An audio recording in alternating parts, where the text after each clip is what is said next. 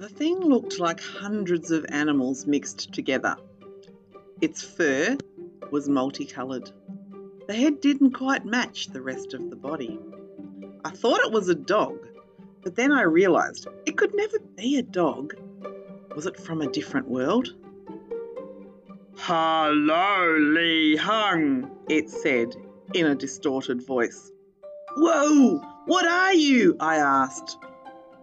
Years ago, your father created and trained me to fly down from his army base to check on you.